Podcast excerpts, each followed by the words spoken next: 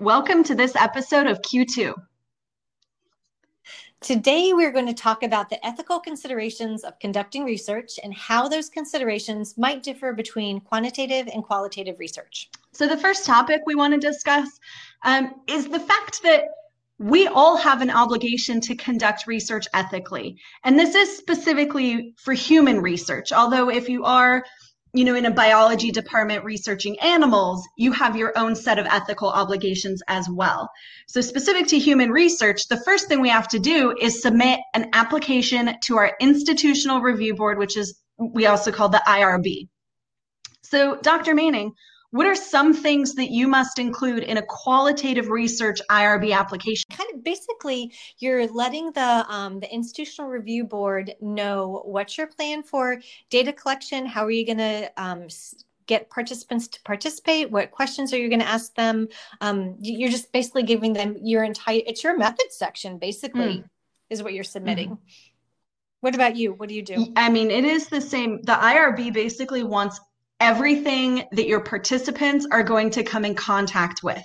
So if you're doing a mm-hmm. survey, you have to include all of your survey instruments. If you're doing an experiment, you have to include whatever your participants are going to see. So a lot of my research is online experiments. They view a website.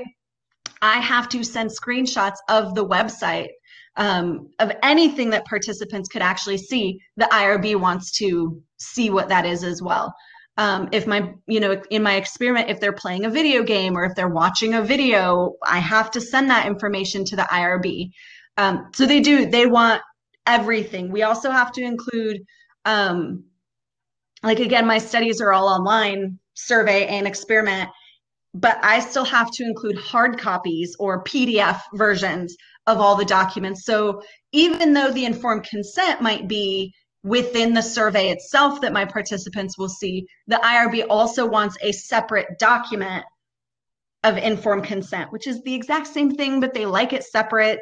They like it in both forms. Basically, the IRB wants everything your participants are going to see or encounter.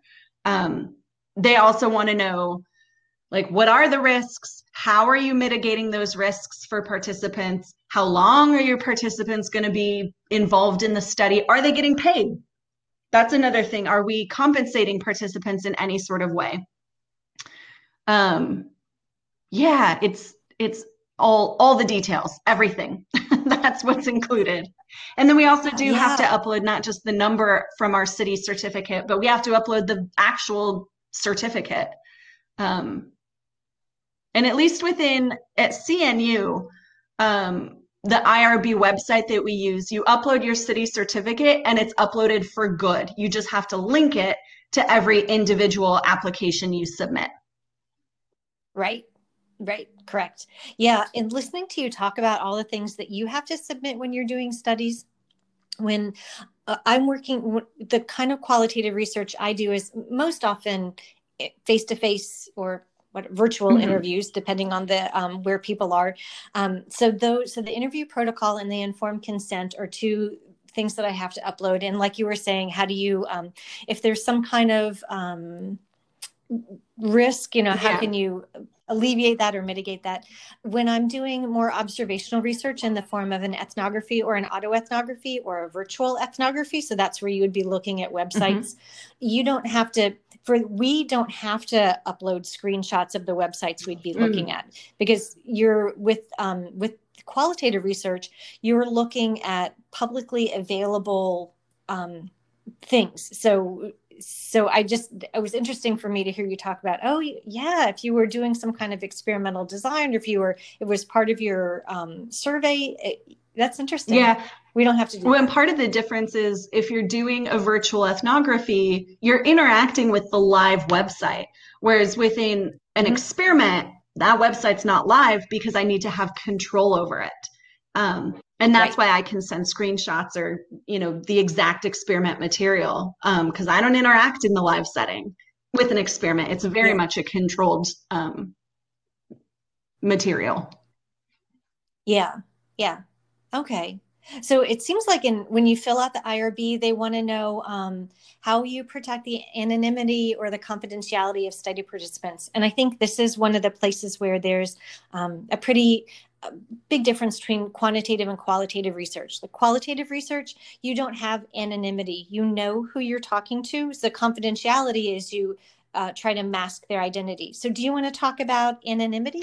Yeah. So for us in in quantitative research well first of all anonymity and confidentiality of your participants is one of the biggest issues that you have to address and you have to account for when you're applying with your IRB or when you're conducting any sort of research. It's one of the biggest issues um, that we have to be concerned about. And so, in quantitative research, if you're doing research online, like I said, most of my research is online stuff. We can be like your my participants are anonymous because they do not enter any identifying information.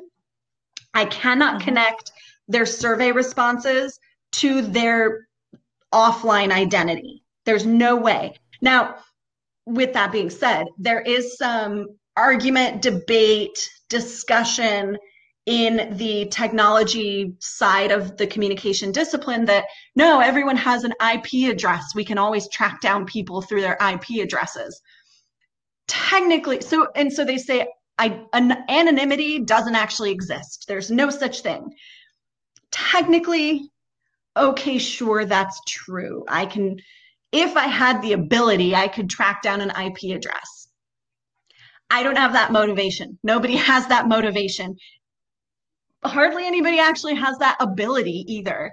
Um, no one, we we don't have any interest in that, and so we do tend to say online studies are essentially anonymous. We cannot connect the individual with their specific responses.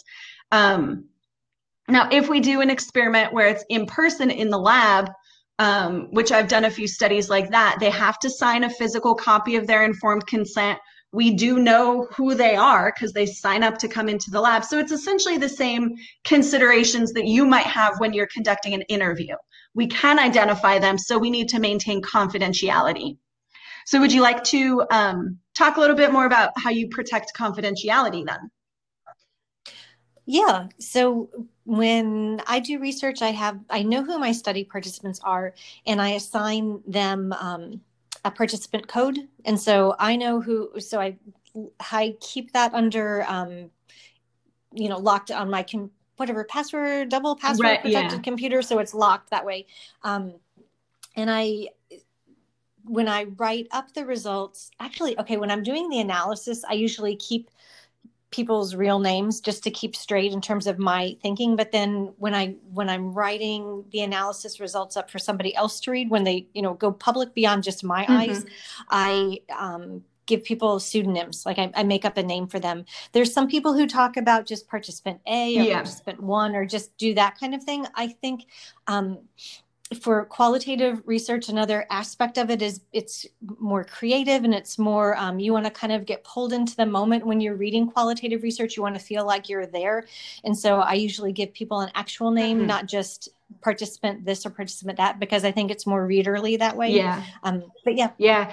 And student names and that's again a, a big difference between quantitative and qualitative is that in your write-ups in your um, publications, you'll refer to specific responses. Mm-hmm. And so mm-hmm. you have to give your participants a pseudonym. Whereas in quantitative, we collapse all the data and we look at it, like I said in, in the last podcast, from a mass perspective, rather, or macro rather than a micro perspective. And so we never, or very rarely, if ever, retur- refer to specific participant responses.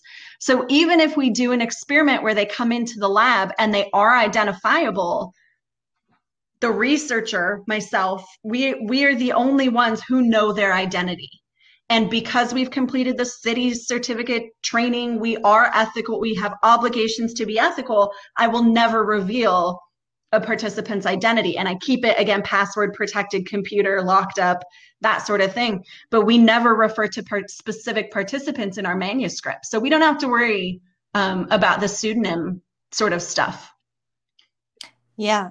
And and as and when you're if you're in qualitative research, if you're taking an excerpt from somebody's um, say from their interview, your your transcript of that interview and there's something identifiable in terms of what they're talking about like oh you could figure out who this is because they mentioned their address yeah. or they mentioned some so you you do little adjustments to the data to um, you either drop that part out so you just don't include anything that would be identifiable through through um, geography or specific personal details um, yes you you do you do some masking to help protect their protect their yeah identity. and that um that kind of starts to tie into the next point that we're going to talk about of informed consent where our participants are required to be informed on what they can expect in their participation and if you do an interview and somebody you know refers to their friend or their spouse or their roommate and they use information that could be identifiable of that roommate or spouse or friend that person has not consented. And so it mm-hmm. makes sense that you would have to mask that data um, because your actual participant who did consent is now referring to people who could be identified that did not consent. So, yeah, yep, exactly. Yeah, that's a, I think that's something that people don't actually consider a lot of the times. They don't think of identifiability of like secondary characters, we could call them. Um, but that's also definitely an ethical consideration. Yeah, yeah, exactly. Um, Dr. Stern and I wrote a paper, um, an, an autoethnography on grieving Kathy. So Kathy Byers was our um, longtime administrative assistant, and she died, and that was uh, when she died in 2018. 2018. Um, mm-hmm. Yeah, and that was it was um, so it was it was awful and so dr stern and i were writing about how do you um, how do you grieve somebody who's such a big part of your personal life and your professional life. And so it was it was i'll i'll put a link to that study in the um the podcast description episode description. Um but the as dr stern and i were doing this process we were um writing a lot about our personal lives that included our partners and details about our partners lives. And then we shared that. I think it was an ethical it was an ethical choice and it was also this thing called member checking where you kind of you share your analysis with people who are part of your study. So maybe somebody you interviewed you'd say here's what i'm finding. What do you think of that? Anyway long and short of this when dr stern and i shared this with um, our partners they both said um, why are you including mm. that detail of my life in your study for yeah. and everyone read? So we um, we decided to cut parts of our paper because um, because it wasn't relevant to the main research question. I mean, it gave context kind of for what was going on, but it didn't really address what the focus of our study. So, anyway, this is just the the idea of um, ethics in your research happens uh, throughout the entire process. It seems to be most evident, and when you're thinking about IRB and informed consent, and at the beginning, what can you do? But it, it it happens throughout your analysis. And um, another i mean you were talking in our conversation before we started recording about um, like doing literature reviews. Mm-hmm. and do you want to talk about that? Um, you mean the oh i'm sorry what i'm not what do you mean? Were you looking at squirrels? No. No um the like if you're um if you're doing if you're doing a review of literature and you plagiarize that's not ethical. So it's like oh, kind of that gosh. ethical dimension just shows up in so many different places it's, that aren't. Yeah i mean when you know we started today's episode talking about the irb application and data collection but the ethics don't stop once you've collected your data and you're analyzing it. It's you still have ethical obligations once you're analyzing and then writing up your results. So we have an obligation um, to not plagiarize, to not take credit for someone else's work, which seems obvious, but you'd be surprised how it can happen. Um, and so, no plagiarizing. We also have, um, in quantitative research at least, one of our ethical problems is what we call HARKing. So mm-hmm. hypothesizing mm-hmm. after results are known. So once we analyze our, like we are supposed to have a hypothesis and then we're testing that hypothesis. It's a very time sequenced thing. Um, and it is very unethical. It is wrong to analyze your data you find out what your significant results are, and then you say, oh, yeah, I thought that all along. Well, no, you didn't. that, that's a lie. That's false. Um, it is so tempting because we can only publish when we have significant results. And if we hypothesize something that didn't actually work, we can't publish it. And so HARKing is a very tempting um, thing to do, but it is completely unethical. It's it's deceptive. It's it is wrong. And so yeah, ethical considerations are not just a, you know, prior to data collection or while you're collecting. It's it never ends. Yeah, yeah. And again, this was um that hearing about HARKing from you is what qualitative researchers do all the time. We start with some kind of here's our you know a, a, question that we want some kind of research question that we want to address by talking to people, observing people, and then you see what kind of information you find. And as you're analyzing your data, you might discover something that you didn't think would be there, and so you talk about it. You don't you don't it, which I think I think would be construed as HARKing from a quantitative perspective and it's completely expected from a qualitative right, perspective. Yeah. It's actually a hallmark of good qualitative research, where yeah. it's completely unethical and quantitative. Yeah. Yeah. so um any other things about ethics and quantitative and qualitative research we want to talk about?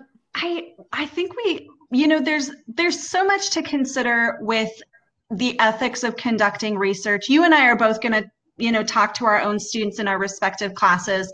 Um, I think the main difference we have between quantitative and qualitative is identifiability of participants. That's the main difference. But when it comes to ethics, we have the same considerations and the same obligations, regardless of how you're collecting your data. Yes. Yes.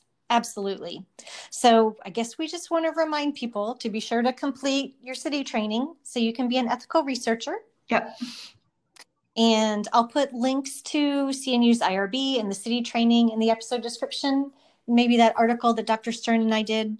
Um, and be sure to email us with questions. So that's it that's for it Q2. For Q2.